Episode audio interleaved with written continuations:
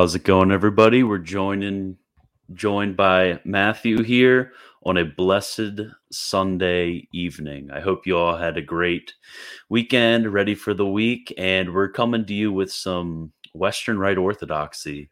This is something, just as a little introduction, that I've personally been very interested in. Back when I lived in Florida, I was blessed to have a Western Rite parish about two minutes away from away from my church, which is very rare because there's not many of them. And the liturgy was just glorious. I talked with the priest many, many times to sort of get what the deal was about orthodoxy in general and specifically western rite orthodoxy but as as especially as an ordinariate catholic it's interesting to see how um, the orthodox are appropriating uh, the same sort of tactics and theology of bringing back into the fold of their church some of those liturgical traditions that have been lost through um through I won't say schism, but through because that would impugn myself, but through uh unhappy disagreements. So um introduce yourself, Matthew. Yeah, um you know, it's kind of interesting. I, I have such a my name is Matthew Emerson, and I am I am literally a guy sitting at my gaming computer in my in my bedroom. So I want to invalidate myself before I say anything.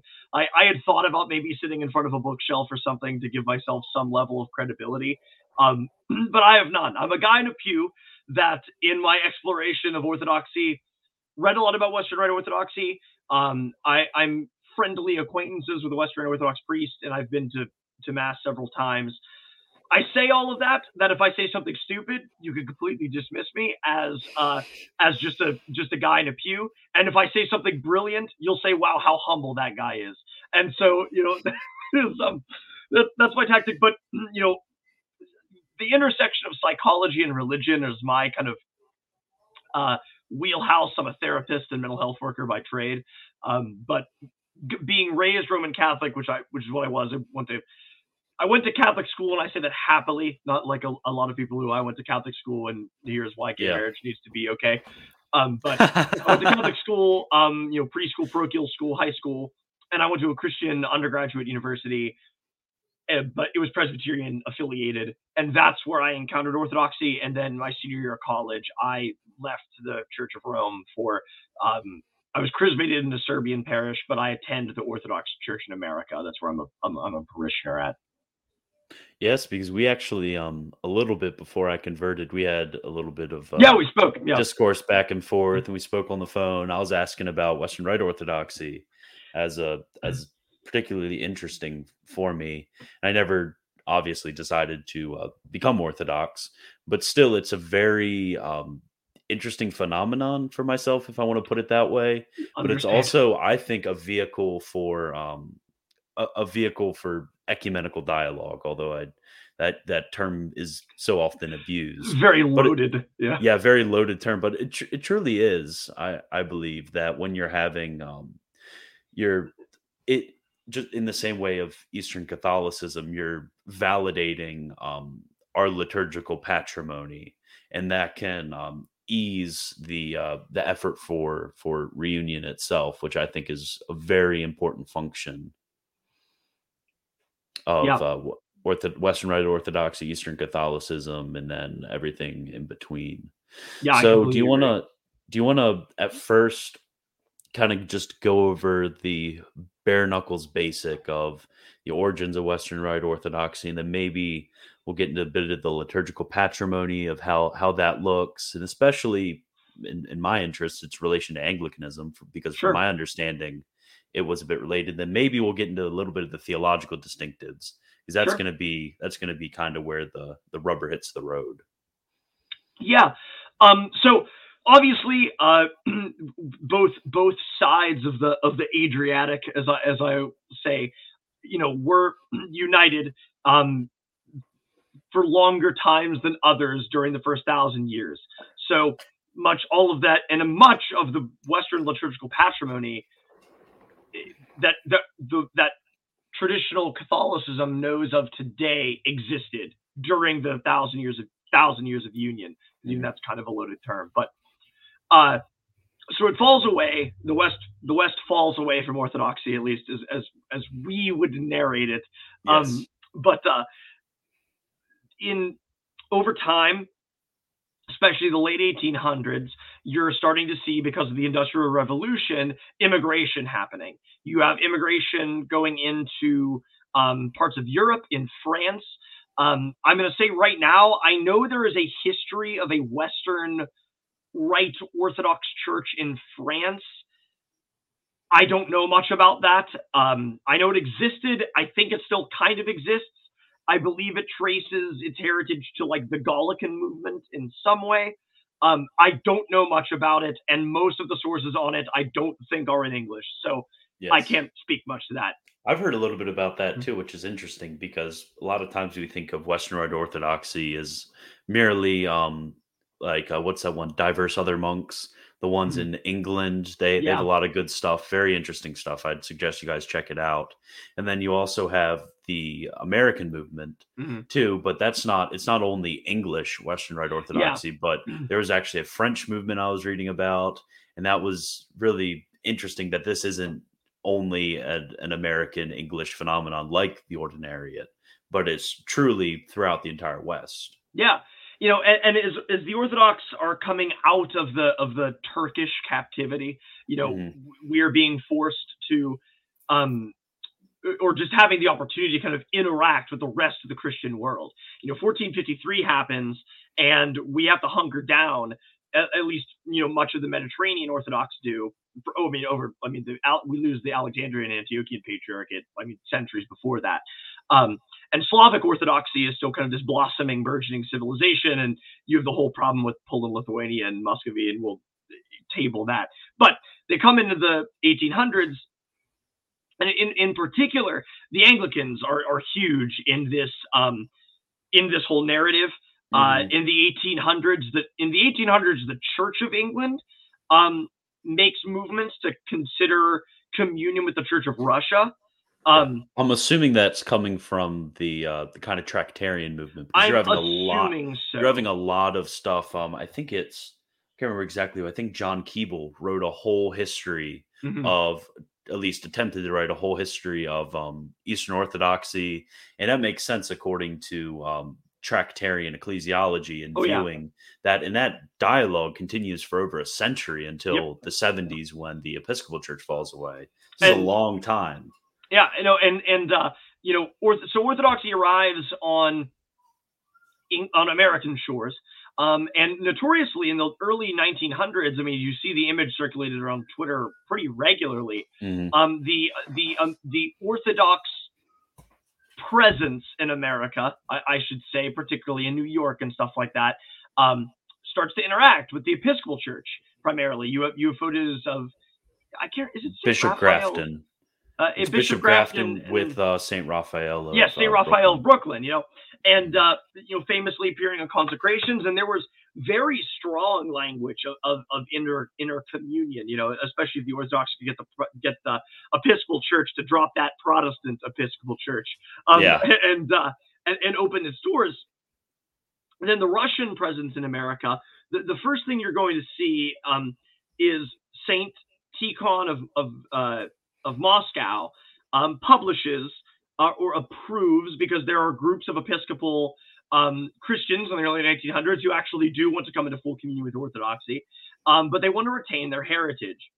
And St. Tikhon of Moscow takes a look at the 1928 Book of Common Prayer from, produced by the Episcopal Church, um, adds some Marian stuff to it, stamps it more or less. Is like there you go. I and takes out my... the thirty nine articles. Yes, and uh, though interestingly enough, at least the way that Lancelot Andrewes Publishing publishes it, um, it actually has the the Roman canon attached to the back as an mm-hmm. appendix.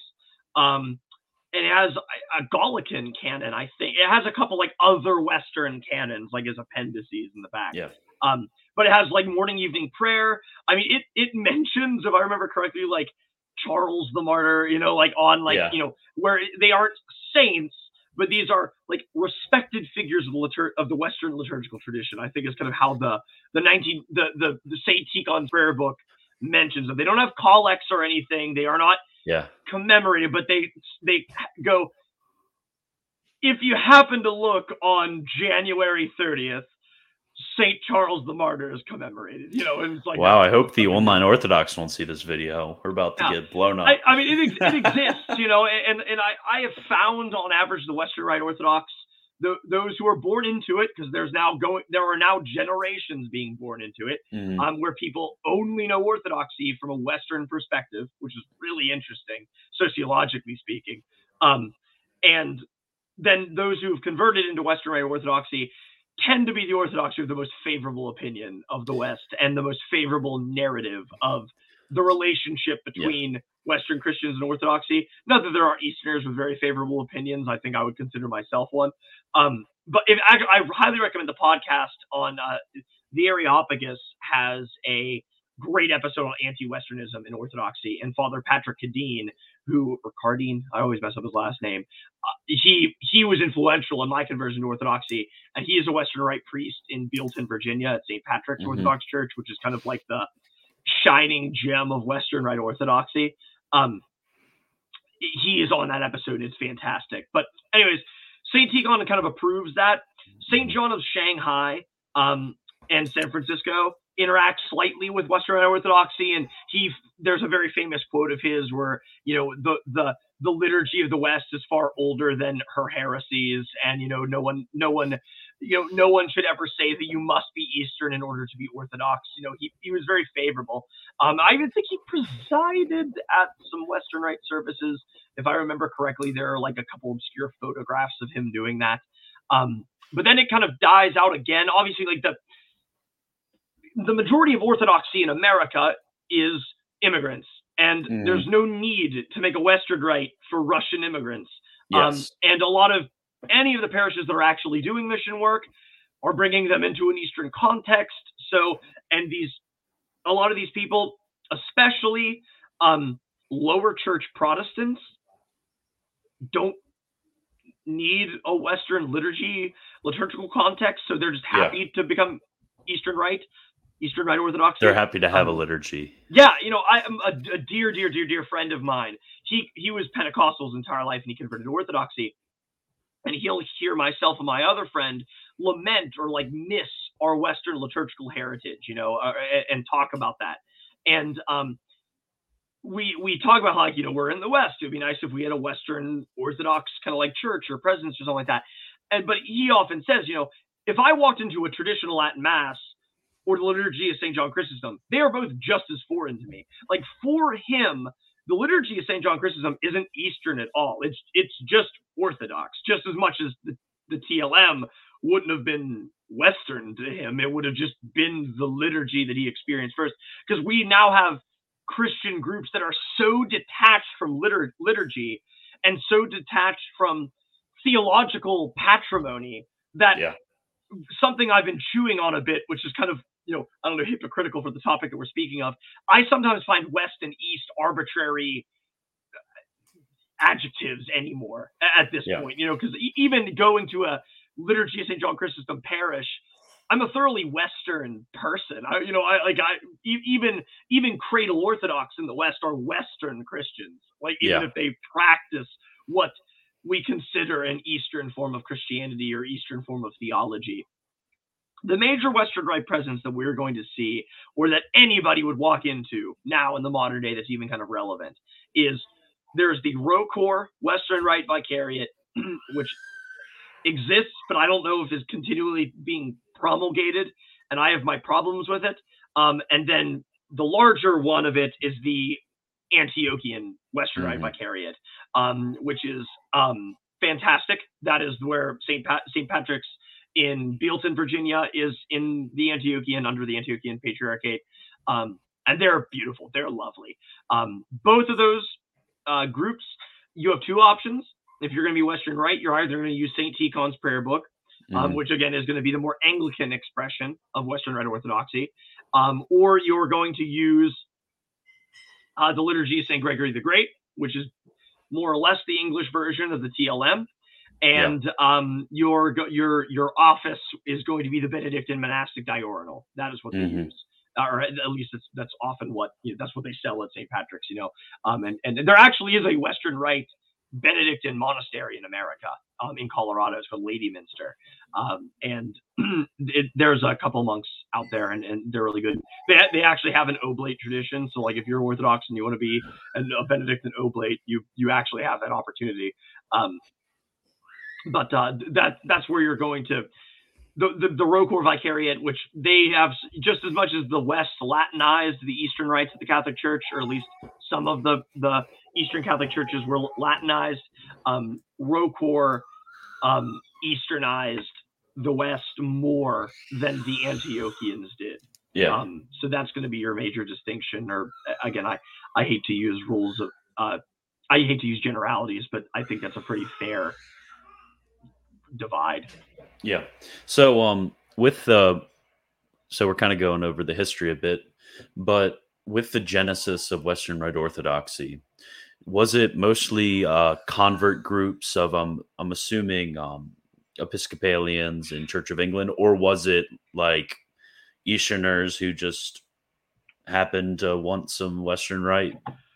I I mean it for it to even get off the ground, it obviously had to have Eastern support, you know, because mm-hmm. the majority of the Orthodox Church is, is the whether I whether I like it or not, the Eastern Orthodox Church is the Eastern Orthodox Church.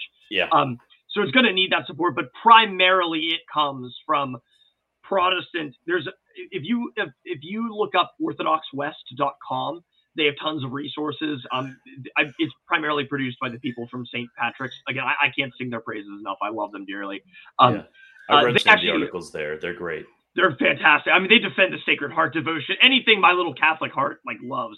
Um, so like, it's just, it's just it, any of the Romanides types, I just send them journal articles from there, and I'm like, I'm perfectly justified in any of my opinions.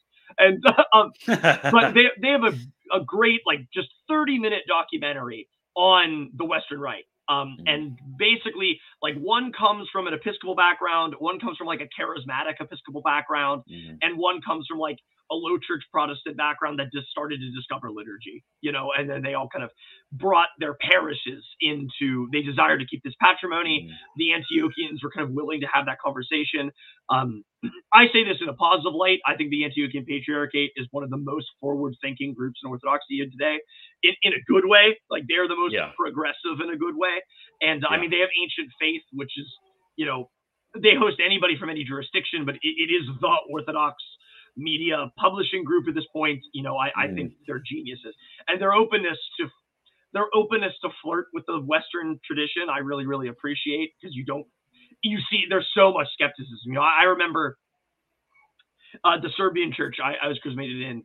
Um, there was some pushback on the existence of the Western right, and like you should probably just kind of like stay away from that, you know. And, and again, I they need well, uh, you know, but but it, it, it's it's just a mindset that the Orthodox need to be broken from. Um, that everything in the West is suspect or or, or anything like that.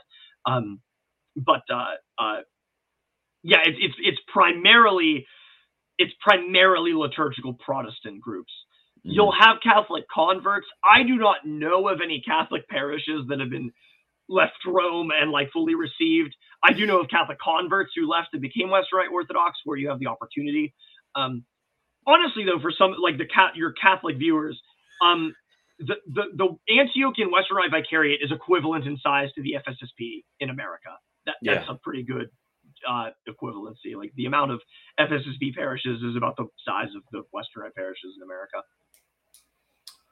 Yeah, I was just about to kind of ask because it seems like most of the liturgical patrimony is coming from specifically Anglo Catholic, uh, yeah, sort of yeah, groups, sure.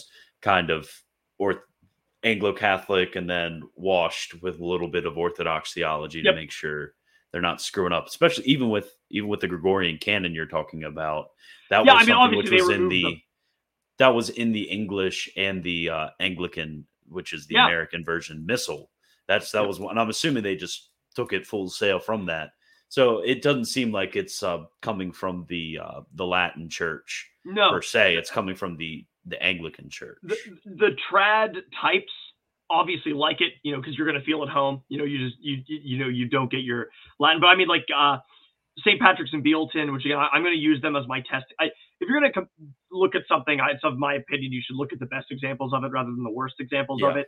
And St. Patrick's is, in my opinion, basically one of the best. I mean, they have Vespers Saturday night. with Eucharistic exposition and benediction. Um, you know, and uh, they they sing the Tantum Ergo. They just kind of change oh. the they, they just change the filioque part a little bit. Um, you know, but uh, uh, it, you know, it's beautiful. I, I, mean, they use Gregorian chant. They they have several beautiful albums of, of chant and hymns that I think are all on Spotify actually.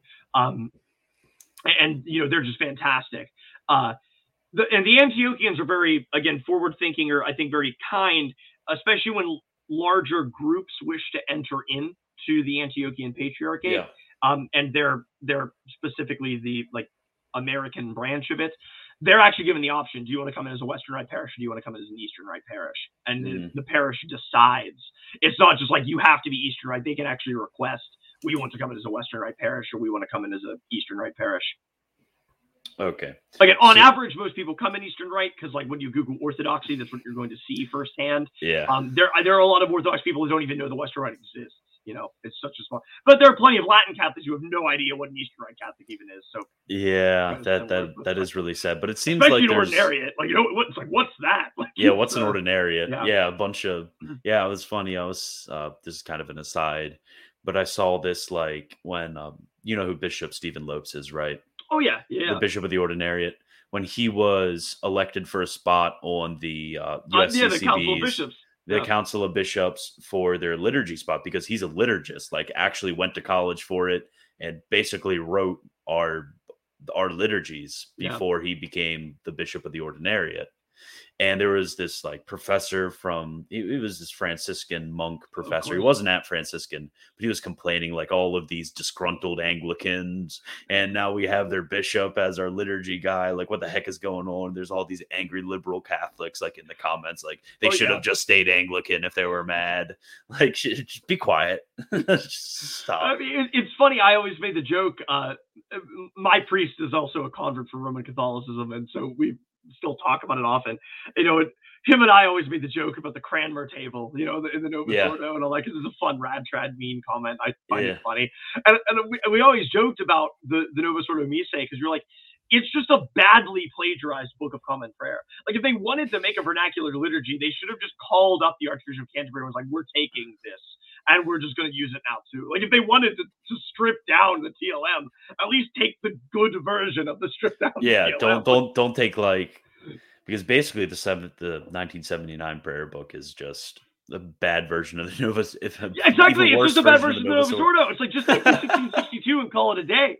Like everyone would have been, everyone would have been happy. I think. They, like, honestly, if they would have this, this is my like rad trad English dream right here. If they would have just taken, if they wanted for English Catholics or English speaking Catholics, if they would have just taken the Anglican Missal, used like basically all the propers from the Tridentine Mass, like the canon of the Tridentine, you basically would have had the TLM in English in Elizabethan English. Yeah. And everybody would have just loved it. It would have been beautiful and glorious. Which that is more or less the Western Rite expression of this of Saint Gregory's canon of, of the Roman mm. canon. Like it, it more, but again, as you said, it's it's descending more from the American or the, you know the American Missal and the English Missal is, is where the, Western Rite are taking their expression, rather rather than necessarily mm. Latin Rite Roman Catholicism. Yeah, I wanted to get into a bit about the specific liturgy of the uh, of the Western Rite but um what what kind of how, how different really is um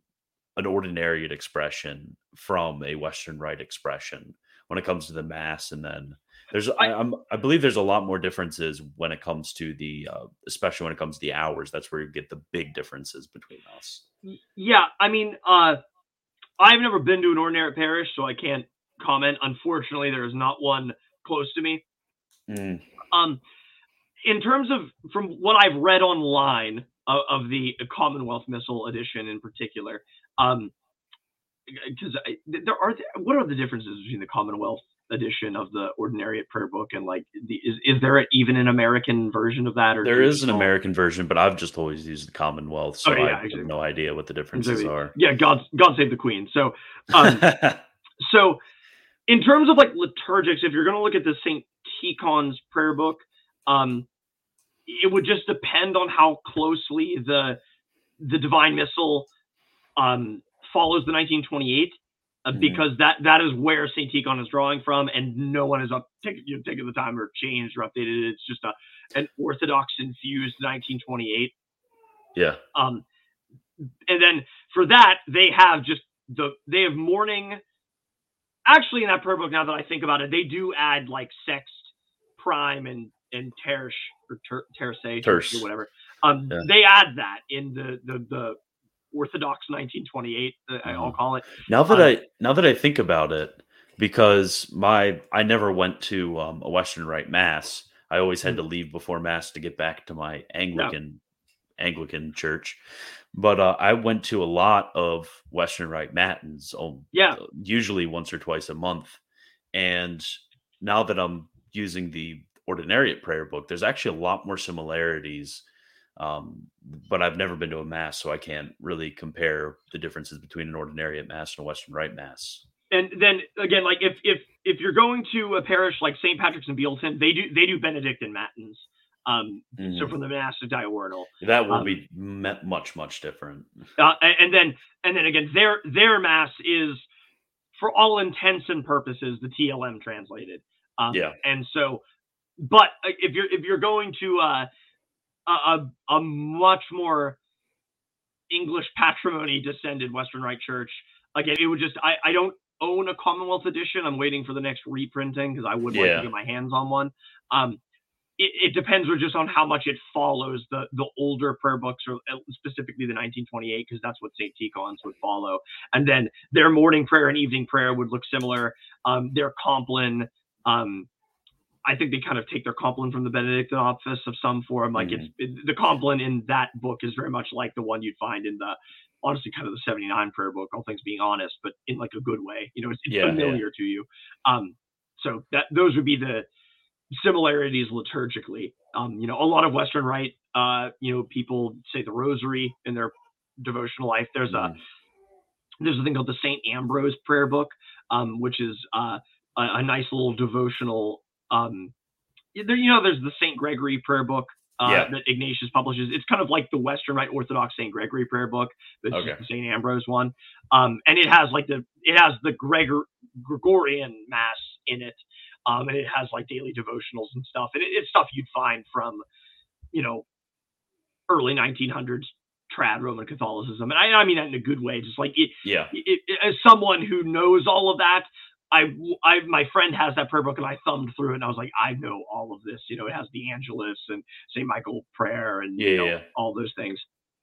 That's very interesting. How in um how in Orthodox theology is that justified to have Rosary and Saint Michael's Prayer and all of these devotions and prayers that were um that were created uh, after the schism?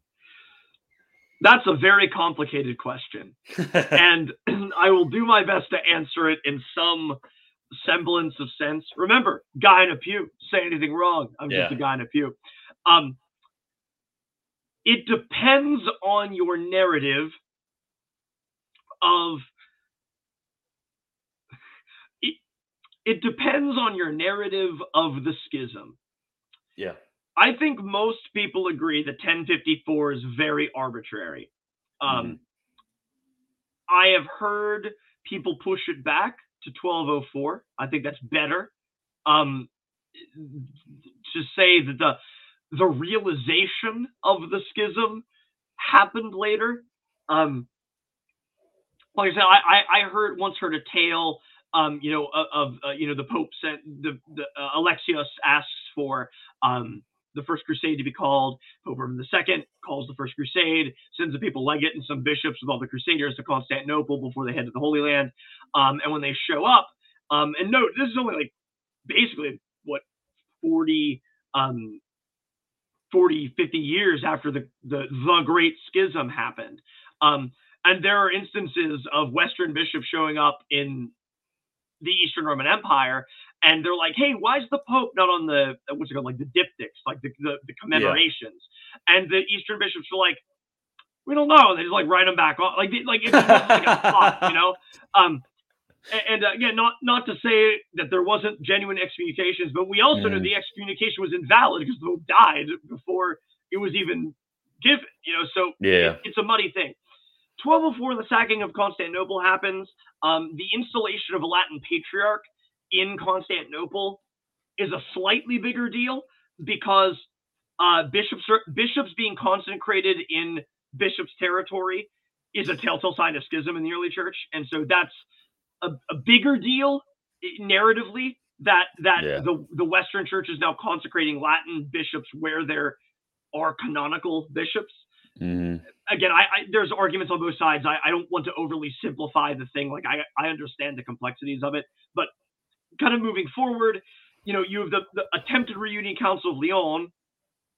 That fails. You have because the, then you have the Orthodox Council of, of Blachernae or Blachernae, which rejects that count, which rejects the reunion. Um, you have the attempted Council of Florence, where Saint Mark of Ephesus, you know, valiantly um, resists submission to the, uh, you know, resist uh, resist submission to the Pope, and actually famously writes the first. Um, or I, I just learned this not too long ago. Writes the first kind of orthodox exposition of what happens to the soul after death. Um, because at Florence, St. Mark was like, we don't believe in purgatory. And they were like, well, what do you believe? And he was like, well, give me a minute. Like, you know, he was like, yeah, they knew purgatory was not the Eastern expression of the soul after death. And so when he returns after, after the, the council, he actually writes the first, um, dogmatic, uh, I don't mean that in like a ecumenical sense, but the first kind of theological exposition uh, where he kind of takes from the fathers and goes, "This is kind of the orthodox explanation of of, of purification of the soul and, and all that contra purgatory." Um, but the, the problem is, I say all of this. Um, St. Mark of Ephesus shows, shows up at the Council of Florence, and he refers to the Pope with patriarchal honorifics and refuse, refers to the schism as a wall built within the church. So that's weird. So, like, that's 400 years after 1054 that we're still kind of talking like we're the church in schism internally. Mm. Kind of the, the, how much spice do I, how, how angry do I want chat to get with me? Much like Constantinople and Moscow right now. Um, yeah. where where the Orthodox are, you know, I would say this is a schism within the church. Um, that seems to be how several contemporaries talked about Rome and the Eastern Patriarchates. What gets even more frustrating is even into the 16, 1700s, in places like Venetian Crete, you see cross communion. You see yeah. Orthodox priests participating in Corpus Christi celebrations. Yeah. Now, again, I'm saying those are definitely exceptions, not the rule. Um, but and and in uh, in much many places of the Middle East where you go to the church that's not being bombed.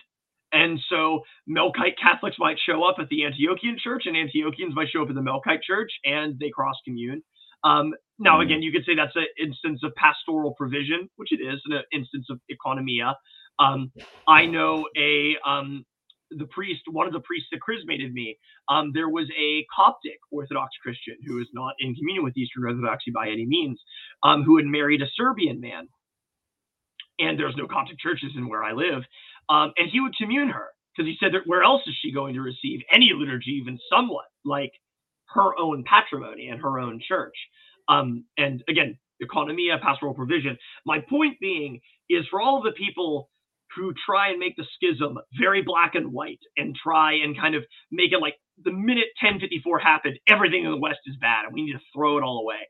That is not how the Orthodox ever thought of the West in any way, shape, or form until very recently. Orthodox anti-Westernism is like an 1800s innovation. I, yeah. I would argue, at least from my reading and what my priest has told me, um, and from what I've read from like people like Dr. Marcus Plested and stuff like that, who he published Orthodox readings of Aquinas. Um, and so I say all of that to say the Western Rite policy and the Antiochian Patriarch's policy, which is the one that I'm most familiar with, has been, you know, it's complicated, the history of the Western Church and its liturgical devotions post schism, because it's sometimes hard to say when that happened. Um, and if it is thoroughly orthodox in practice, there is no reason to reject it this will make you happy, you radical Newmanite. if it was in seed form in the West while we were in communion with one Mm. another, there's no reason to immediately reject it. Uh, if we if this seems to just be a nice organic development of a devotion, and there's nothing uber heretical about it, there's no reason to make people reject it. And ultimately, grace works outside the canonical bounds of the church. We have baptized pagan practices.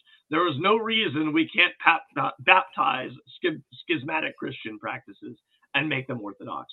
Um, I might get flame from both sides. On That, that, that was one, that was a really good response because um because even I sometimes think about uh what is because obviously like the difference between uh, me and I don't know a Presbyterian is a much diff even though Presbyterian schismed from uh, I guess you could say Presbyterian schism from the Anglican Church, but uh, between me and a Lutheran, uh, for Mhm. example, that's a better example, is a much different situation than the situation between me and you. Yeah. It's like what we're using schism in in uh, equivocal senses when we're talking Yeah. about the relationship between me and you and me and him and how are we going to how are we going to terse out the exact situation and some some will have a much friendlier view of our relation and then some people will just say like uh, one of you is damned and the other one just uh, too bad the way I was taught, you know, it was very. There's a, a, a the librarian at the college that I went to when I was an undergrad. He was one of the first Orthodox Christians I ever met, um, and he is still a mentor to me this to this day. You know, I, I still go over to his house for book club like every other week. You know, I, I love him to death. Lives with his son, like he's great. Um, when I told him that I want to convert to Orthodoxy, he pulled. We took. We we. It was. A, I could still picture it. It was a snowy day, and we went to the third floor of the library and we just sat together. And he sat down. He told me every single thing wrong with Orthodoxy. He told me about the Moscow Patriarchate Schism. He told me about abuses. He told me about problems in the church. And he said, "I refuse to let you become Orthodox if you are going to hate where you come from." And then he said to me, "We." He said, "If you remain Catholic or if you become Orthodox, we are children of divorced parents, and we should only approach that approach that that we want mom and dad to get back together. Um, and that's how I have endeavored to always look at the schism. Um, is that we are we are literally siblings of divorced parents, and unfortunately, mom says I can't come over for dinner. Um, but that doesn't mean we can't still play. Like you know, it doesn't mean we can't go to the park or something like that. Yeah. That is how I I will I will always try to approach the issue. Yeah, that's that's a really good note to everybody, especially I'm sure we have some Orthodox friends from from your following that are uh that are in the stream and then also you, a lot of flatter Catholic me that I have a following. and then also um a lot of Catholic converts in the stream because that's most of the people that are going to be interested about this. But and I struggle with this myself is um being charitable and realizing the uh the graces that were in your former former church yeah, is that you would not most of you unless you were pagans beforehand would not have become catholic if you weren't anglican before. You would not have become catholic if you weren't lutheran before. You would not have become catholic if you weren't presbyterian before. Those certain imperfect imper- in uh, those imperfect participations in the truth have led you to the fullness of truth and that Yeah. can be recognized as good while also recognizing the flaws yeah. so don't don't be out there 24/7 hating your former tradition. Critiquing fine, go ahead. Want people to come into the fullness of truth, but that's completely different than just the hatred you see especially among uh rad trad communities and then also The among Orthobros. online orthodox the orthobro community who are notorious for it. That that's But why that- I, you know. Sorry to interrupt. You know, I, I I've Mhm. become so tired with pop apologetics. It's something I, I honestly have really appreciated with with your work because you, I mean, you're still Thank you. studying at like the Davenant Institute. You know, like you Yes. actually read the Protestants and have a respect for their intellectual um, giantness. You know, like they, they they were not slouches by any means. You know, Yes. I I you know I I as weird as it might sound, and some of my close friends would really razzle me for this. I love John Calvin. I I, I don't see him Mhm. as a demon in any way, shape, Yeah. or form. I, I I am extremely sympathetic to the Reformed camp. Um, working in the mental health field just makes you want to affirm total depravity. Um, but uh, you know, I, one thing I get so tired of with pop apologetics and pop apologi- pop orthodox apologetics against the West. One thing I really have tried to endeavor to do is like there is a reason I'm not Catholic. There's a reason I left the church and became Orthodox. Mm. But I mm. don't want it to be because Augustine bad. Like I don't want it to be these dumb, stupid ter- stereotypes or these um perceived, you know, theological differences or something like that between the two. There are issues that I found that that eventually led me away from the Church of Rome, but I want them to be the real issues, not the yeah. you know I you know, again uh you know liturgy in all Latin bad or or uh, yeah. you know or anything or Sacred Heart Nestorian or something like that. It's like come on, like let's just let's be honest with each other here. Yeah. Okay, so we're gonna move on from that brief rant, but uh, that yeah, was sorry that was, about that. no, I fe- I completely fed into that because that's just something that I I despise is um is pop apologetics because I mean it's great if you're working against like Bethel Hillsong elevation sort of sort of groups. Yeah, I mean it's easy. Like people who have no history or, yeah, or anything. The people but... that I'm friends with and a lot of the people that I follow and the people that I read are not them. Yeah. So don't don't disgrace them and disrespect them by treating them like that.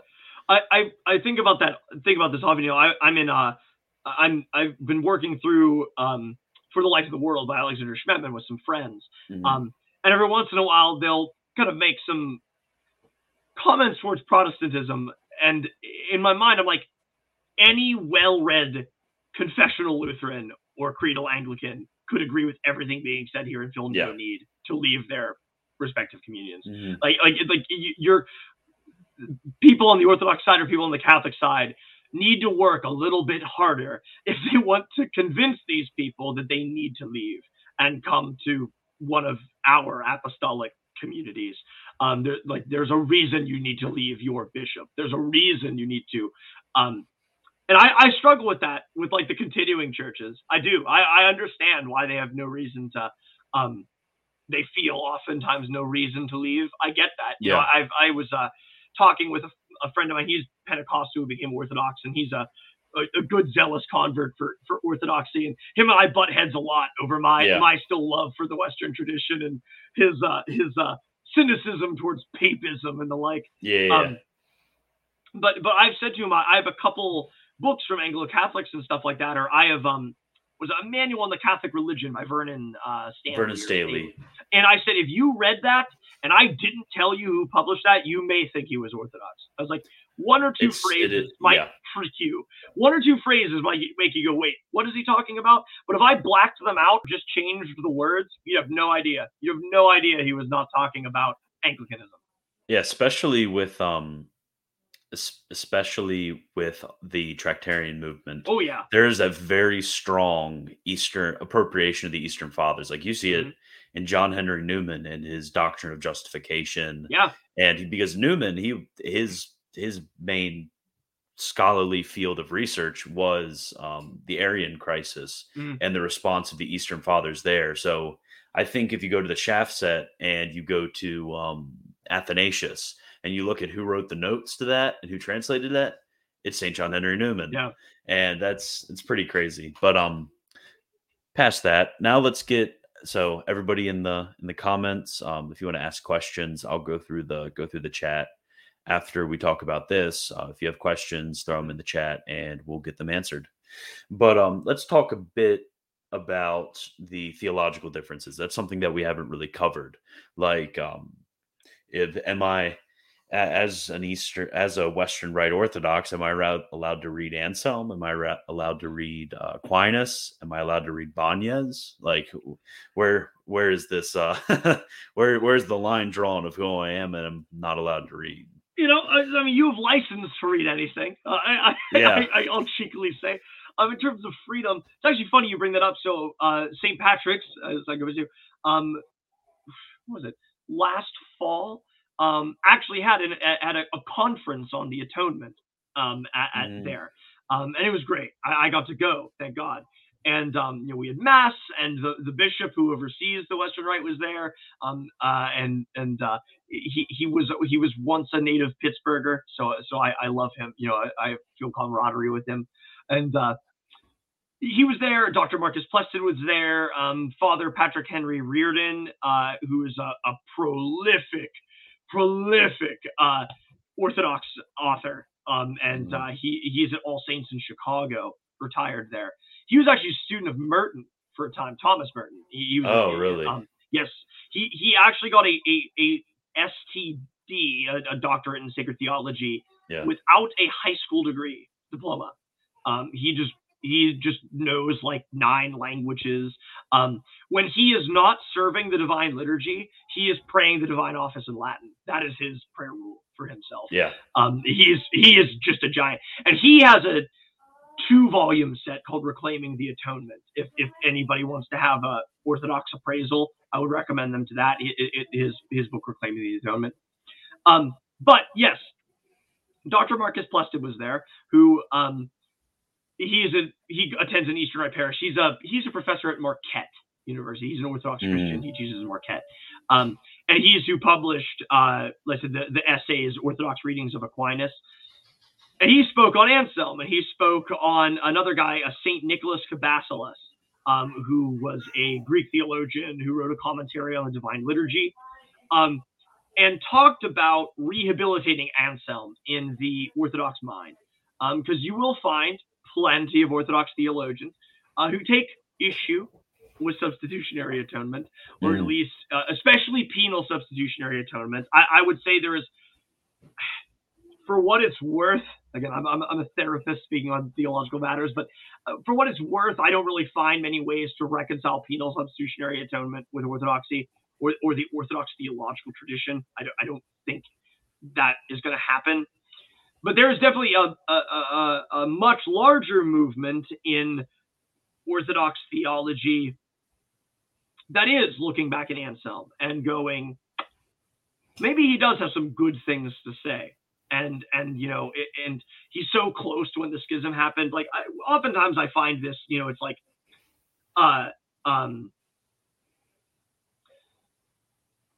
when thinking of those authors, I don't find a lot of my Orthodox people are going like, "Oh, what year was that?" Oh, don't read them. Uh, it, it is typically about content. And again, I know that's anecdotal evidence, so like you know, don't yeah. quote me to the wider world. Um, but you know, I still read Aquinas. You know, like again, like I, I, I Gennadios Scholarios, Gennadios yeah. Scholarios. He um he was the patriarch of Constantinople during the fall. Um, and he was um he went into Florence anti-union and left pro-union, though he eventually repudiates it. Um, he uh, flees the fall of Constantinople um, with a Bible and his personal translation of the Summa. And he is who famously said, um, "Of the students of Saint Thomas, there is no faith more faithful son than I." Um, you know, I believe this quote is attributed to several people. Um, Palamas is one of them. Scholarios is another. I think there's a third. I can't remember who it is.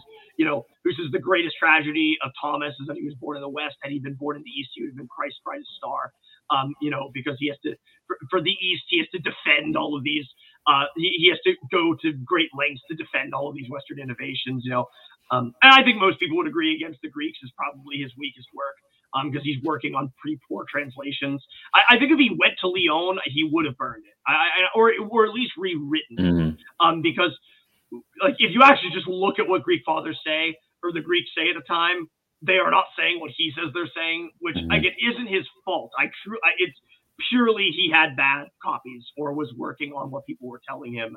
Greek Christians were saying. I wish he had the opportunity to go to Lyon and or survived the trip to Lyon, I should say, and actually got to talk with Greek Christians. I mean, Saint Mark of Ephesus, he was no anti-Westerner at all. He actually there was um, you know how uh, in the, the, the there's the Bosphorus Strait, you know, there's Constantinople on the one side and it was Adrianople on the other side.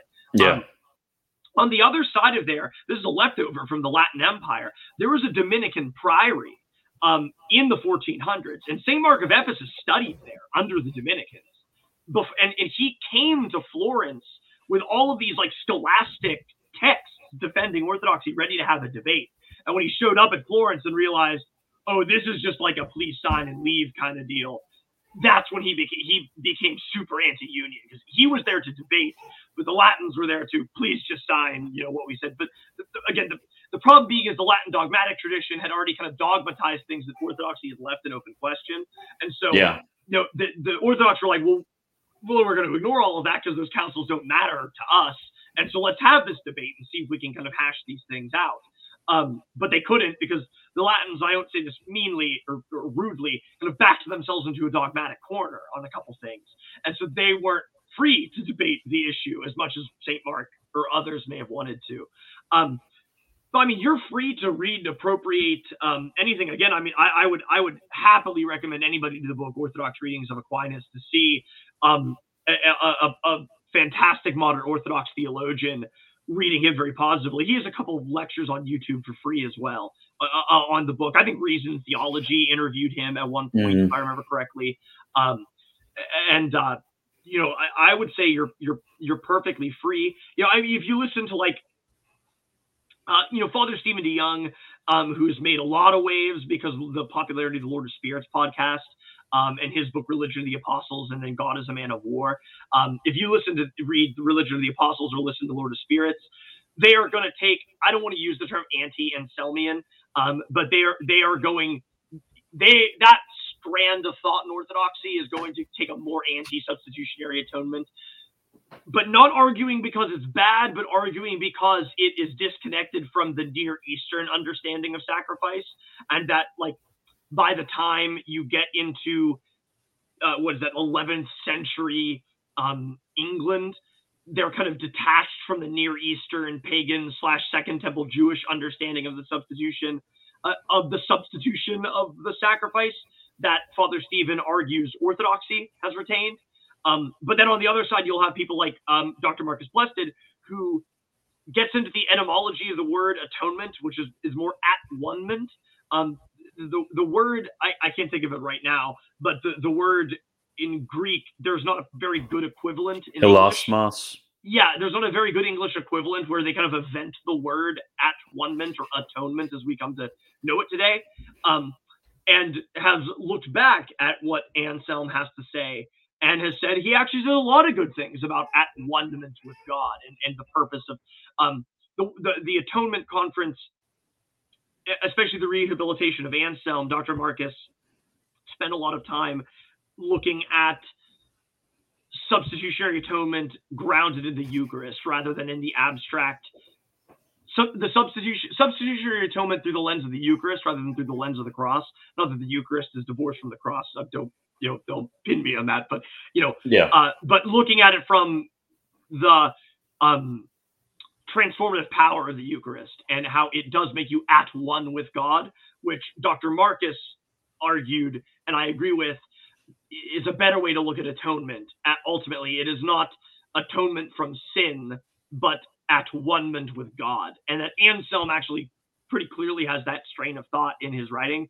So that's a that's a that's drawing a circle to make a straight line to say like you know I would say, as as any Orthodox Christian, um, probably even more so as a Western Rite Orthodox Christian, you're there. You're free to kind of read any any thinker. I, I I mean, I know plenty of of of Orthodox Christians who love Bonhoeffer, and I would find him more problematic than any of the early Oh, medieval scholastic surely. Um, not not that I think his his death or his stand. I, I don't. I'm not questioning his character necessarily. I'm just saying, in terms of some of his theological opinions, way more problematic than the than the worst scholastic Yeah. of, of, of the medieval era. Um, and, and the, the problem is the, the Western right right now, because it's so young, not that liturgy is not doing theology. Obviously, lex orandi, lex credendi. Um, yeah. but you are not. I do, I cannot think of any professional Orthodox theologian right now that is a Western Rite Orthodox Christian. Um, they are still all going to be Eastern Christians going to an Eastern church. Um, though there there are some that are more aware of the Western tradition than others. Again, that, that's where I think Father Patrick, uh, Father Reardon is so great. You know, I mean, he was he was a student of of uh, of uh, Merton, Merton. and then he studies in Rome. I think he studies the Angelicum specifically, and then later in life he he converts to Orthodoxy. Um, and so he is very familiar with with with the the 20th century Nouvelle Theologie and and, and patristic ressourcement in Catholicism and the and Thomas and all that. So his his reclaiming the atonement is is, is truly fantastic and. I, I believe Ancient Faith is badgering him for a third, but I don't know if he if he intends to write it. Um, because he I think he made a joke in his lecture that he'll write it on the other side of eternity. So I, I he wants to fin- I don't know if he wants to do the work to make the third one, but a second one I think is currently in the revision process. Okay, that sounds sounds amazing. So uh, let us get into the chat a bit. I'm gonna just go all the way up to the top and Sure. then and then see. Um, God have mercy on me. Yeah, I, I, I still I find it so funny. It, it is just a funny uh, or, or good trick uh, that uh, I'm talking about Western Orthodoxy and the Feast of Saint Photius, how he's, ro- how he's rolling on his throne in heaven right now. I, I smirked at that when I went to liturgy today. okay, so um, yeah, so they're asking about icons in in statues in Western Rite Orthodoxy. Do you guys have statues? Uh, you know the the at St. Pat's, yeah. I mean, I, they have a statue of St. Joseph. Um, they have a statue of the Virgin Mary with Child, and then, then they also have icons. They have an icon of St. Patrick by the altar. Um, they still have the Christ and the Theotokos and and all that. So it depends where. You know, a lot of Western Rite uh, uh, places are basically mission plants. You know, and some of them aren't even operating in a real church building. Um, so they Mhm. kind of make do with what they got. Um, but I, I, I think any like formal Western right building um, you're going to see a, a, a mix of both. But I, I even think a lot of modern Catholic churches, and I, I don't mean that in the negative way. Um, you see regularly, I, at least in my area, that you'll you you find the icon here and there and the statue here and there. Um, they sometimes look out of place in the Gothic cathedral or something. I mean, uh, St. Paul's, which is the Cathedral of Pittsburgh, has an icon of the protecting veil of Theotokos over the over the city of Pittsburgh. It was an icon commissioned for the city and it, it's Huh. a neo it's a neo Gothic revivalist um, cathedral. You know, it, looks like you picked it up out of France and dropped it in Pittsburgh. So um, you'll you'll see both. Okay. I think it m- more depends. It more depends on on on resources rather than like theological opinion or something. Statues Yeah. are expensive. Oh yeah. So, can we get into the nitty gritty of why the Orthodox Western Rite, when the Catholic Church, Roman Catholic Church, is everywhere anyway? I I mean, well, well, ultimately, it's it's it's it's it's less a question as as hard as this can be, especially for people who have strong liturgical preferences. Eh, Ultimately, the question is not are you going to be a Western Rite Orthodox or a Catholic? Is do you believe the Orthodox Church has preserved the apostolic deposit, Yes. or do you believe the Catholic Church has preserved the apostolic deposit? If you believe one or the other, it doesn't matter if a Ruthenian Catholic Church is the only thing near me. I'm going to go be that because I feel that I need to be in communion with the Pope of Rome. Or if I think that Orthodoxy is the true church, but by gosh, you know, they'll have to burn me alive before I surrender my 1662 Book of Common Prayer. I'm going to have to go to an OCA parish or a Greek parish or an Antiochian parish, whether I like it or not, because I believe, that, like, that's me. I, I was a TLM attending Catholic before I became Orthodox, and I had to give up my preference for what I believe to be the truth. Um, Yeah. You know, and, and now it's a blessing if you have, I, especially in Bealeton. Um, I, I mean, now after the motu proprio, I don't know if this is true, but in Bealeton, there was a Catholic church that offered a TLM, or near Bealeton, I should say, who offered a TLM every Sunday. And I believe there's a Serbian Eastern Rite church in Fredericksburg, which is like 40 minutes from Bealeton. And then there's the Western Rite church in Bealeton. So that's like you. That's the best of three worlds, right? Yeah. um, you know, and and at that point, again, not that practice doesn't matter. You know, uh, something my fiance taught me. uh, You know, I I used to very much treat myself as a brain in a jar. If you know the truth, you're gonna follow it. There you go. That's all you really Yeah. need. But, you know, my my girl, my fiance, really taught me there's three dimensions to faith: truth, and what you believe, the doctrine, which should be the highest, I think, because God is truth the practice of it, the liturgical life, the daily prayer life, and the community. You need to weigh all of those, honestly. You know, as much as I want to believe that we are all very strong and committed to the truth, if you're a really good community, you might just not leave. And, you know, that's between you and God. I'm not trying to be a relativist, but, you know, at the end of the day, especially when it's, it's, it's, is it is it my liturgical preference that's tying me to this church, or is it I believe X church has betrayed the apostolic deposit in in some way? Yeah. Okay, so uh there's or the shortened answer from Scottish Slav. Why be a papist when you can just be normal? That is true. That, there you go. what more? What more do I need to say? Is, there you go. Okay. Be, me... Yeah, because because the Slavs are so normal. I I go to a Russian parish. I know how weird we are. Like, the bishop came, so we gave him bread and salt. What? Like I I I, I just. I, bread and salt. No, that that's like a, a, that's a tradition. Apparently, I was like, I I love ethnic traditions. They're great. It's just, Hmm. People are arguing in the comments. I'm sure. I mean, meanwhile, for me, growing up Catholic, it's like the bishop's coming. I wonder what money he wants now. Like that.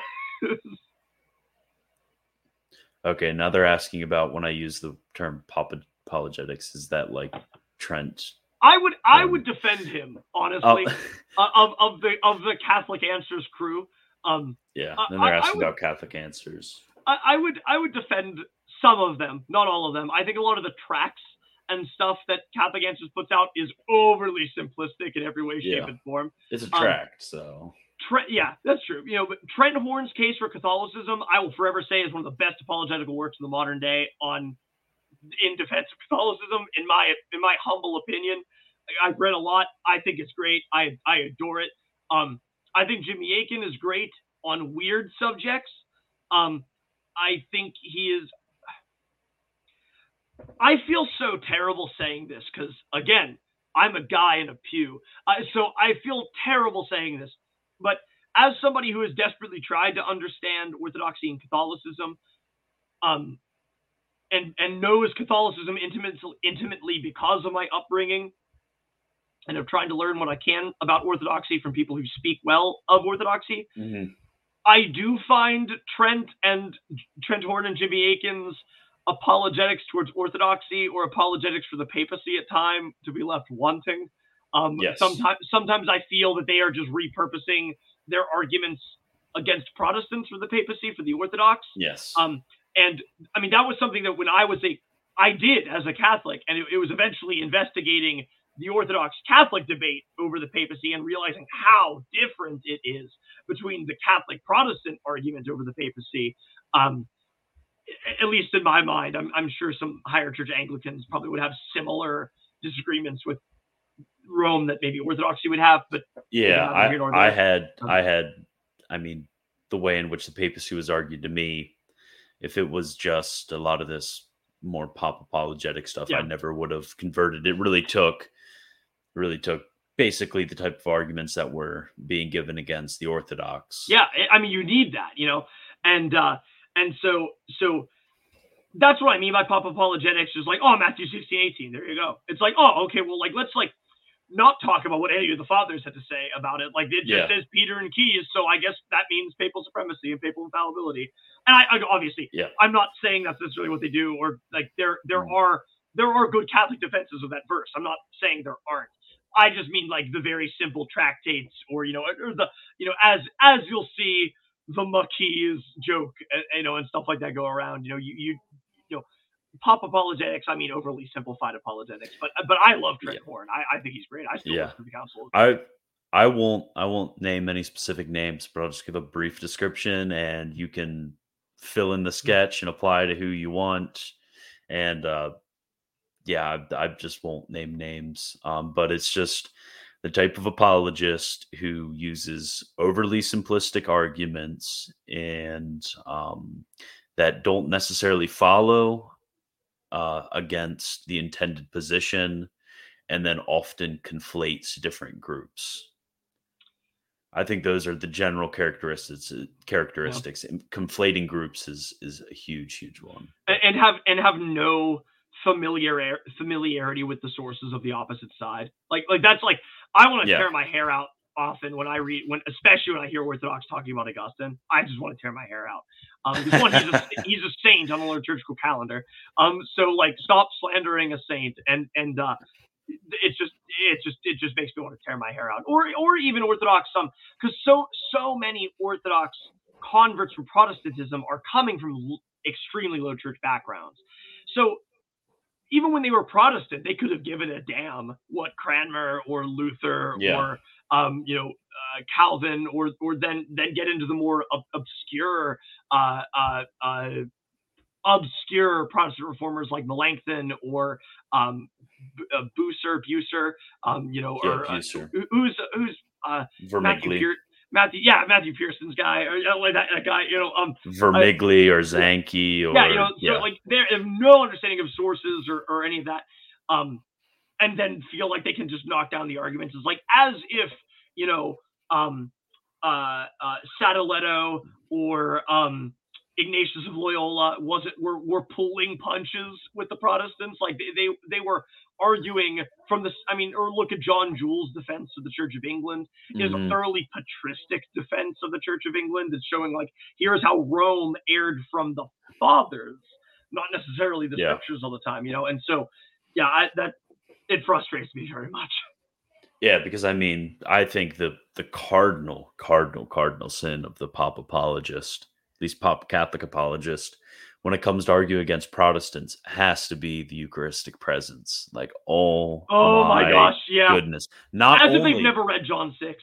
Yeah. not not only does one you not understand the Protestant position, you'll have, I mean, a lot of the more modern Protestants saying Christ isn't present, but that's nobody else's position.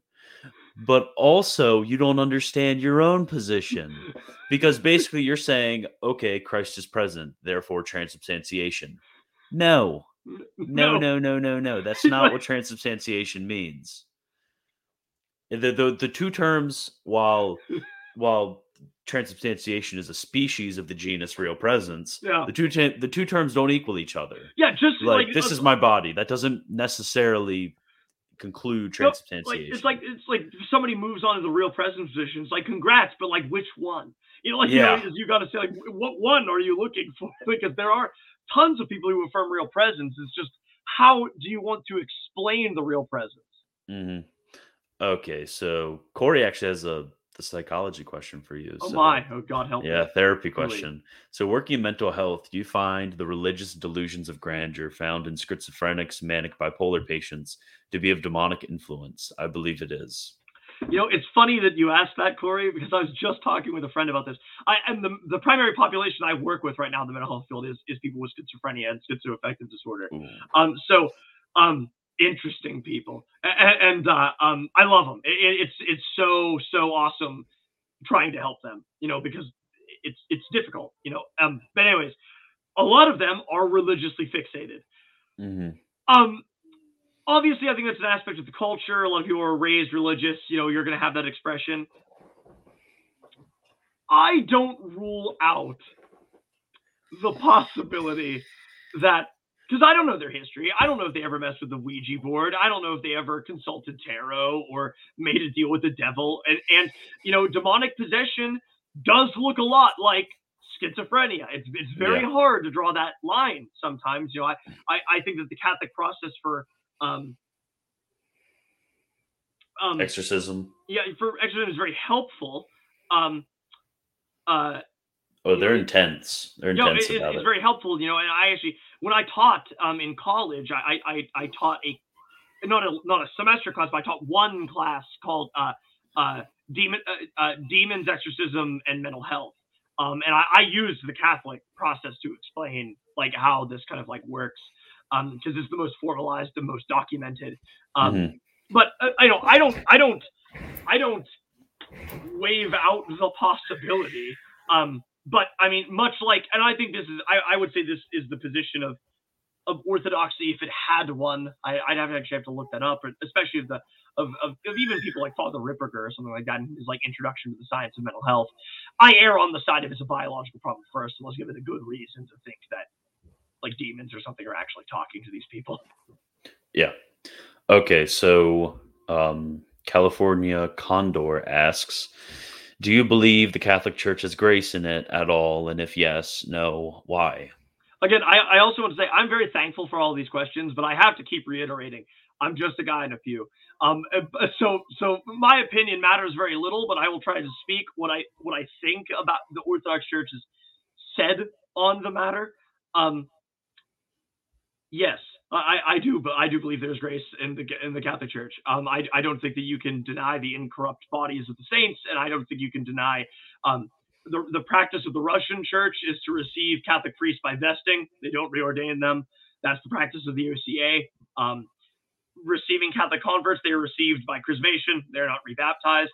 Yeah. Yes, yes, I know rebaptism is a big controversy in Orthodoxy, and that's a big thing. You can't decide what to do, but we've never definitively decided. Saint Augustine has entered the chat. Yeah. Um, but uh, I do believe there's there is grace. Um, and there are several beautiful monastic stories of Athonite elders and Optina elders. Um, you know, uh, they're, they're basically apocryphal stories. I don't know if they're ever really true, you know, but um, you know, a pilgrim comes and asks, you know, Holy Father, you know, I have a friend, you know, who's a papist, like I must like save him from himself and all that. And the, the elder, you know, is like, do they venerate the Virgin Mary? Yes, Holy Father. Do they do they receive the Eucharist? Yes, Holy Father. You know, do they venerate the saints? Yes, Holy Father. Then despair of your own salvation. You know, like you know, like don't don't worry about you know, like you know. But then you know, on the flip side, but if you abandon your orthodoxy for papism, you'll Yeah. be damned. You know, like, like Yeah, yeah. but but uh, I do believe there's grace. I think um, there's a great article. I cannot remember who wrote it. I just sent it to a friend on sacramental rigorism um, that circulated around Twitter not too long ago. Um, and it was it's arguing against sacramental rigorism in the Orthodox Church, and and is arguing, and I think rather convincingly, that the position of the Orthodox Church is there's varying levels of grace in communions outside of the Orthodox Church, and it really needs to be understood on a case by case basis on how we're going to interact with these things. Um, but you know, th- there there are several stories of monastics who refer to the saints of the Catholic Church and stuff like that. Um, I I I know of an Orthodox priest who, on his private prayer like icon wall, obviously not liturgically, but his private icon wall, he's an icon of Saint Jean Vianney because he just sees him as such an exemplar of the priesthood. You know, like Mhm. like it's it's you know, I mean, but I mean, also much like in Catholic practice, you can venerate your grandfather if you want to. You know, like there, there's no reason Yeah. you can't, you know, venerate anybody that you think is found favor with God. The Orthodox actually even have a, uh, it's kind of tragic, but in uh in in, in late 1800s Russian prayer books, um, they actually publish a a prayer for orphans, and the the orphan prays like, "Mom or Dad, if you have found favor with God, pray for me." And I find that to be a really good policy for Orthodox Christians or for myself who wants to venerate, um, you know, Catholic saints or or Saint Charles the Martyr or something like that. You know, Yeah. you know, this person, if you have found favor with God, pray for me. It's a it's a it's a perfectly good footnote to attach, um, and and Mhm. safe safe for anybody in any communion. You know that that has you know questionable things, but but no, I, I to, to say. I, I don't think it's a tenable opinion to say that, that everything outside of the Orthodox Church is devoid of grace, and I don't think that is the position of the Orthodox Church throughout the centuries. Uh, nor do I think that is the position of the Catholic Church, even at the height of Unam Sanctam. I don't Yeah. think that you know, like I, I don't think that Vatican II is in and its position on other religions is in conflict with Unam Sanctam or anything like that. So, um, I, I think the Orthodox and the Catholics are actually pretty much are in pretty a lot of agreement there, at least in what Vatican II says about says about those outside of the bounds of the Roman Catholic Church. Like if, Okay. if people can find it or Google it, it's, it's just on sacramental rigorism, and he it's it's a, it's fantastic. Well, if uh, militant Jamie is in the chat, please pull it up. so, uh, Benjamin D, question for Matthew. Which books did you find useful in researching the papacy? It's frustrating trying to find scholarly works on the uh, issue that are also affordable and, as I may add, in English. Oh man, ain't that the ain't that the bloody truth? Um, okay, for the first book I'm going to recommend, it's called His Broken Body. Um, it is it's it's about the papacy. It's really just about all ecclesial ecclesiological issues between East and West. Father Laurent Clearwick or Cleanwick, uh, forgive me, Father, if but uh, he um uh he wrote it. Um, he's an Orthodox priest in the West Coast, um, and he studied in France. Um, and it's great. It overviews the role of the local bishop and the role of the papacy and the sides of greater church. It's it is fantastic. It changed my view of everything, and it it it, it actually helped my spiritual life because it hate, it made me appreciate having a local bishop more. Like it, Yeah. it's, it's a great, great, great book. Um, was it Rome and the Eastern Churches is very good. Um, uh, the the the Papacy by by Ab Gautet. G O U T E T E. It's of some French name. There are some problems with it, but I still think it's good. Uh, it's good to read. Like he was a, he was a Roman Catholic monk in the 1800s who converted to Orthodoxy. Um, oh my, um, the primacy of Peter. There's a collection of a collection of different scholarly essays that John Meyendorff edited. Um, oh my, what? Give me give me two seconds here.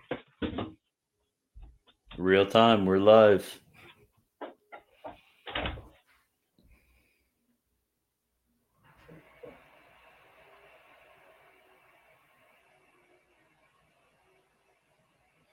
Okay, just so everybody knows, after this, about 10 15 minutes after we're done this stream, I'll be having another stream and uh, kind of continuing our discussion from the on St. Thomas Aquinas on predestination, and we'll be talking a bit about uh, St. Thomas Aquinas on free will.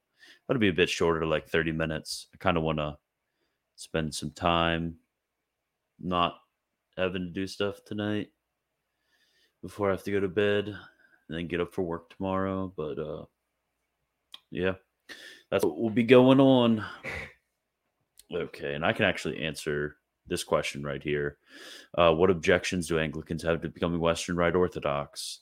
Uh, with with Anglicanism, uh, especially continuing Anglicanism, there's what's called the branch theory that the Orthodox, Rome, and Anglican communions are all branches of one Holy Catholic and Apostolic Church, and that obviously ecclesiologically is in uh, in contradiction to uh, orthodoxy. So that lays a, a huge barrier. But I mean, other things I can't think of really anything else that they would find problematic. Oh man, you you brought all the books. Sorry, forgive me. I, I that, this way I can I can uh, I can pull a Jay Dyer and just start like pulling different like books out. I read this book and Yeah. I read this book. Um, so it was Dom Chapman studies on the early papacy. This is from a Catholic perspective. This is really good. Um, his broken body. This is from an Orthodox perspective. This is fantastic as well because at the end he actually kind of like makes some recommendations, kind of scholarly speculation on this is what um, uh, reunion might look like, or things that we could do that can make reunion a bit easier. Um, this is a, a part of uh, it was the St. Vlad's Church History series on the Christian East. Where is it? Christian East and the Rise of the Papacy. This is really good. Um, and then yeah, the Primacy of Peter in the Orthodox Church. This was edited by uh, Meyendorff.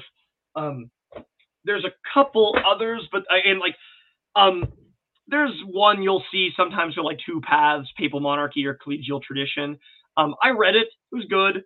Um, it's questionable. I, I know Erick Ybarra, like it, it's like very obscure video, but Erick Ybarra is like a four-hour response to the first chapter of it that he posted on YouTube like six years ago. That's really good. um, But I, I'd recommend reading the book. that you know, video is about to have a massive spike in Yeah, viewership. like, Probably I- hasn't had a view in like I two want to- years. uh, uh, the, this isn't a book, so forgive me. I'm actually, I'm also pulling on my uh, another list here. Um, uh, it's not a book, but I, I Cabane the Christian or Seraphim Hamilton. Um, on his YouTube channel, he has a couple videos on um uh, on why he's Orthodox rather than being Catholic. On and uh, talks about the papacy. I found those very useful. Um, you are Peter, an Orthodox the- an Orthodox theologian's reflection on the exercise of papal primacy. That's by Oliver Clement. Um, he- that's really good. Um, I'm trying to find some other Catholic books on the papacy that I really like. Um, I guess that's a start. I, I'd say all of those are within the 15 $25 range. Um, so, so that's it. I, again, you uh, always check, always check thrift books first before you go Yeah. anywhere else or Abe books. Um, but that that would be a start on on what I would start reading. Yeah, you guys, I better not catching you stealing the PDFs. That's a no no. that, that actually affects people's livelihoods. Okay, so Um, are, there's a bunch of Union Jacks in the background. Are you birth by birth? as much as, as much as I wish, no, um, no. I, I, uh, it's when I was in middle school, I kind of just decided, you know what, I'm going to be like a Anglophile, and I just have ever since. Yeah. And so I just, I just love. Uh, I am English by like heritage. You know, a lot of my, uh, you know, I'm. Uh, most of my family is from one part of the British Isles or the other. Um, but, but uh, unfortunately, I am not. Um, oh, another Catholic book by Fortescue. I can't remember. Look up Adrian Fortescue. I know that Yeah. he has a book on the papacy as well. Um, but uh, but yeah, no, I, I I just like England. I, just, I always have. Yeah. So, um, Matthew, what would mend? What would a mend of the schism look like to you? Um, I actually think of all people, Metropolitan Kallistos Ware put this the best. Um, he uh, he published a paper. If you Google this, you can find it as well. Um, he's on the Orthodox Catholic Theological Commission, um, and he published a paper on primacy in the Orthodox Church. And uh, you know, Pope Pope Emeritus Benedict has a quip that gets thrown around every once in a while that that we, speaking of Catholics, cannot expect more of the Orthodox Church, of the Eastern churches, than what we expected of them in the first millennia. Yeah. And Metropolitan Kallistos Ware um, says uh, the Orthodox need to be willing to give Rome what we gave them in the first in the first millennia. Um, there, there, I think there needs to be concessions on either side. You know, it makes me think of the story from Vatican One of the Melkite, Melkite Patriarch who signed the dogmatic definition, adding a clause saying, you know, I affirm papal infallibility, papal supremacy, um, as much as it does not violate the rights of the Eastern Patriarchs. Um, I think if something like that could be agreed on, that's something this something mending the schism would look like. Um, the the Rome basically agrees to to just not look even in the general direction of the East and leave them to be leave them leave us be um, and not ever try to exercise any real level. Of, again, I find it, it's kind of an impossible exercise. I say all of that because again, I think that Rome has backed itself into a dogmatic corner, and I even think the least ultramontanist position that you can take of Vatican One, because I, I recognize that we're kind of dealing with an ultramontanist time. This isn't necessarily what was intended by the Vatican One Yeah. definition. Yeah. We, you know, I completely recognize that. But I even think at its best, it's not something that would be agreeable to orthodoxy. Um, I think orthodoxy needs to be willing to admit some level of ortho- uh, some level of universal primacy or supremacy, even. Um, I think that orthodoxy needs to be willing to um, accept that that is a thing and that primacy equals power. It's not just honor. Um, Yeah. now it might maybe is more of a moral power or a moral authority that, than like an actual executive power um, but i think that rome would have to pull back on a couple positions it's not allowed to is not allowed to pull back on i, I don't i do not think you will ever see I, I don't. Christian I don't know. I. I think. I think that uh, we we could have a more nuanced discussion about infallibility Yeah, yeah, because sure. for for for example, like um the tome of Pope Saint Leo, like that as an expression of the Roman Pontiff in council speaking for the whole church. Mm. Yeah. because you would agree he was speaking in in persona ecclesia, and Yeah, as his as his special as his special role of chief of the patriarchs speaking in that sense we we could we could venture to say that this is an infallible uh, declaration coming from the roman pontiff perhaps be, be, because of his role speaking in persona ecclesia and the entire church not being able to err in matters of faith or morals so i, I think in, in this more nuanced discussion I, I think you'd have to have a of it- lot of theological uh, designation, like distinctions signed in writing on both sides. yeah Um, because again, I think the Orthodox the Orthodox need to come together. I, I once heard an Orthodox Christian comment once, and I really liked what they had to say. One of the issues Orthodoxy has with papal supremacy and papal infallibility is it dogmatizes something that clearly was not agreed upon in the early church. Um, there, it wasn't there- even agreed upon in the medieval church I, exactly, and, and so to be honest it seems to be that there were different different times in the early church. Rome exhibited a lot of authority that was listened to. Rome exhibited a lot of authority that wasn't listened to, and Yeah. there's everything in between. Um, and the the problem a lot of Orthodox, or at least definitely a lot of a lot of cradle Orthodox have, I think, is is it forced the definition on something that I think they would argue is is possibly impossible to find because there was enough variation in the early church to say it's hard to even define what the early church position was on on it. Yeah. You know, because again, also I think that a lot of kind of going back to our pop apologist things, I think a lot of people try to um bulldoze over the gray areas of the early church. Um, you know, like we forget there yeah. was the Photian schism and the Acacian schism and yeah. several schisms between the Eastern patriarchs. Like the United Millennia was not that. You know, you know like Voltaire yeah. always jokes. You know, like the HRE was not Holy nor Roman nor an empire. No, I think Voltaire's an idiot, and the HRE was Holy Roman and an empire, but that's beside the point. Um, uh, the United Millennium was not by any means united. It just was on average united between yeah. all of the patriarchs. But how can you call united when like a third of the church leaves at Chalcedon? Like, like come on, like it's, it's kind of yeah. I, I honestly thinking about it, thinking about how a united Eastern Western church would look like. Uh, I think if if we think about how the the Pope of Rome interacted with the East in the first millennium, basically what you're going to have even at it even at the height of of certain periods within the 1st mm-hmm. millennium of Rome's power what what you're going to have basically is if you have a fight between the patriarchs like for example the Constantinople. Moscow situation would probably be a situation where the bishop of Rome would step in yep. and be able to lay down the law yep. and then also calling a vacuum well calling of ecumenical councils uh, because well, I mean now, that's now now that now that now that an emperor doesn't exist, I can I would I would concede that. I mean, who else is going to call the? Yeah, I mean, who councils? else is going to call? And, and that and, is an open question. And very, we don't know what to do. You know. Yeah, very niche, very niche things like that. I mean, I'm, which, I'm sure goes, I'm sure there'd be meddling every for that with with um yeah. the Council of Sardica of this idea of the Pope being the highest court of appeals, and that's kind of the the, the purpose of, of yeah. the Roman See.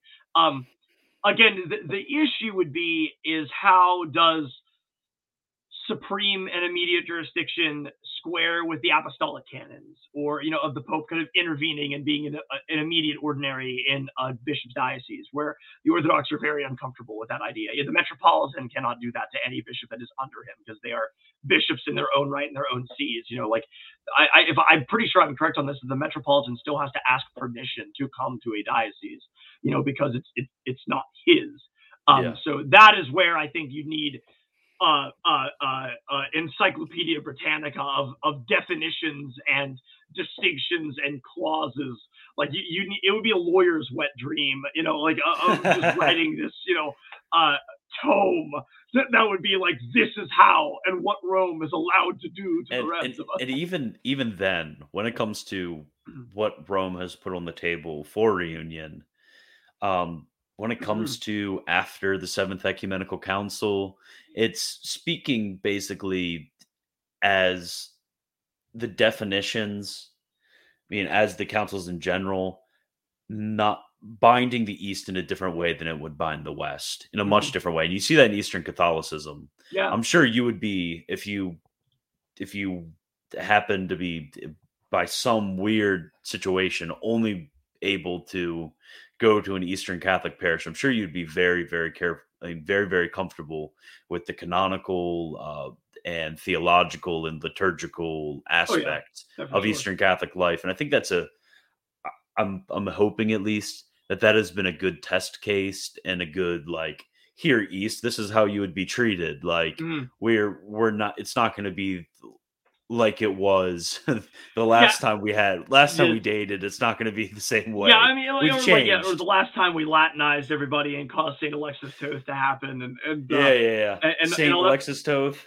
Yeah and he's canonized in the orthodox church. Oh um, really? yeah saint alexis of wilkes-barre yeah one of the one of the pennsylvanian saints uh, um, but uh, uh, and uh but, but no, I mean, I agree. I mean, like that's even expressed whenever an Eastern Catholic bishop is consecrated, the, the Pope in Latin says, "I receive this bishop," but whenever a Western Catholic bishop is appointed, he says, "I appoint."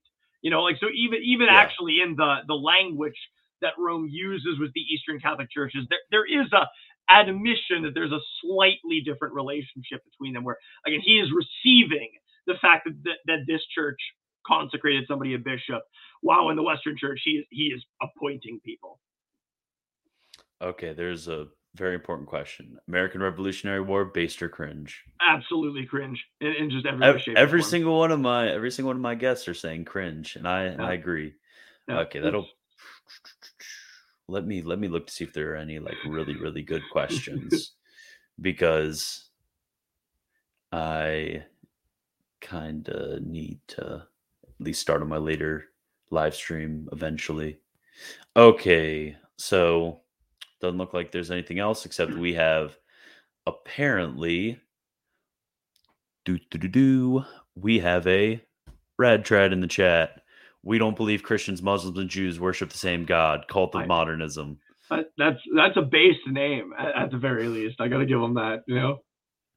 Yeah, but um, I cult of modernism. If you're not a red trad, you meant this in complete goodwill. I'm sorry, but um, I I've always taken that section from Lumen Gentium and the Catechism in the same sense because Paul in Acts 17 had was perfectly okay with saying that uh, that the pagan Athenians were worshiping the same god he was worshiping. So I like to take it in that sense that it's the unknown God that they're that they've been reaching for, um, and that the Father by creation, whom whom they have, not yeah. Father by redemption, I, Father by creation. I'm perfectly when, comfortable when, with that. When it comes to Islam, I'm undecided. That that that, like that's that's just like a you know I I know it's different people say different things. So, yeah, so I'm like yeah whatever. I, I I, I, have a friend who converted from Islam to, to Roman Catholicism, and, and, she makes the argument that that Allah is not the same God as the as the Christian God.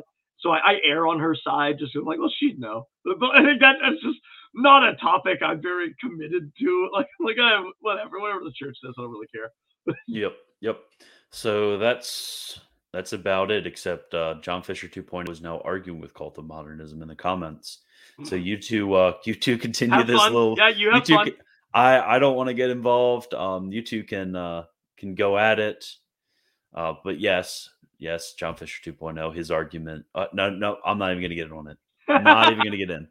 I'm gonna I'm just gonna end it here. So uh, plug anything you have. Um, let anybody know if you're doing any work or if you're just a therapist with a Twitter. I, yeah, I mean, I'm basically just a mental health worker with a Twitter. I, I write every once in a while. My, my friends and I have a thing called uh, the Pondering Pub, which we're kind of working on reorganizing. Um, which is I, I, the way I always advertise is the poor man's inklings. Um, we got it started just getting together in my house, pouring some whiskey and talking about what we've been reading or writing or talking about. Um, and we write. I've written a couple things on on that website before. Um, you know, but I, I don't really doing much. I'm just a mental health worker with a Twitter that really likes to do armchair theology from time to time or armchair ecclesiology, I, I suppose. Um, but I'm very thankful to be brought on. I, it's been a really fun conversation. I really, I love stuff like this. Oh yeah, it was it was definitely great. We definitely uh in the future got to come up with something else to talk about. Happy to. Yeah, especially I'm, I'm on... happy to be the orthodox punching bag. You know. no, I think especially that that very good conversation partner when it comes to the relationship between the West and the East, coming from the perspective the perspective of somebody with a strong Western background and a strong appreciation for the for the Western patrimony. Well, thank you. I, I, I appreciate that. I do my best to not be.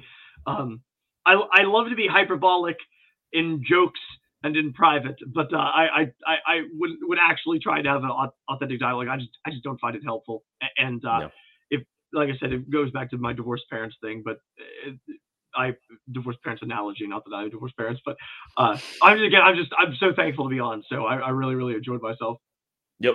So before you leave, everybody, and uh, we remember about 10 15 minutes from now i'm gonna get something to eat and then we're gonna truck through some st thomas aquinas on free will from summa theologiae prima pars. I think question 84 if i'm remembering correctly.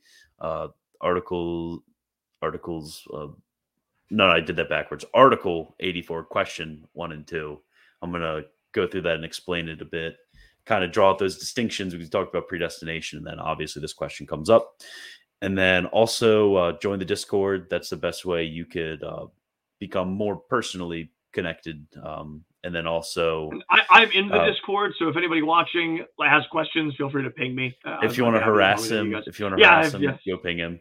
Yeah, that's how you could reach him too. Uh, also, remember become a patron if you'd really like to be a helpful man and you'd really like to uh, see this channel flourish because it's it's been doing really good the last last few weeks. And then you know about all my social medias. I don't even need to reiterate that. You all follow me on Twitter. You better. And then John Fisher and Cult of Modernism are still going in the comments. So, uh, Cult of Modernism, if you want to join the Discord, you're more than welcome if you want to continue this conversation. Um, so, that is all I have for you today. God bless and thank you again, Matthew. No problem. Thank you.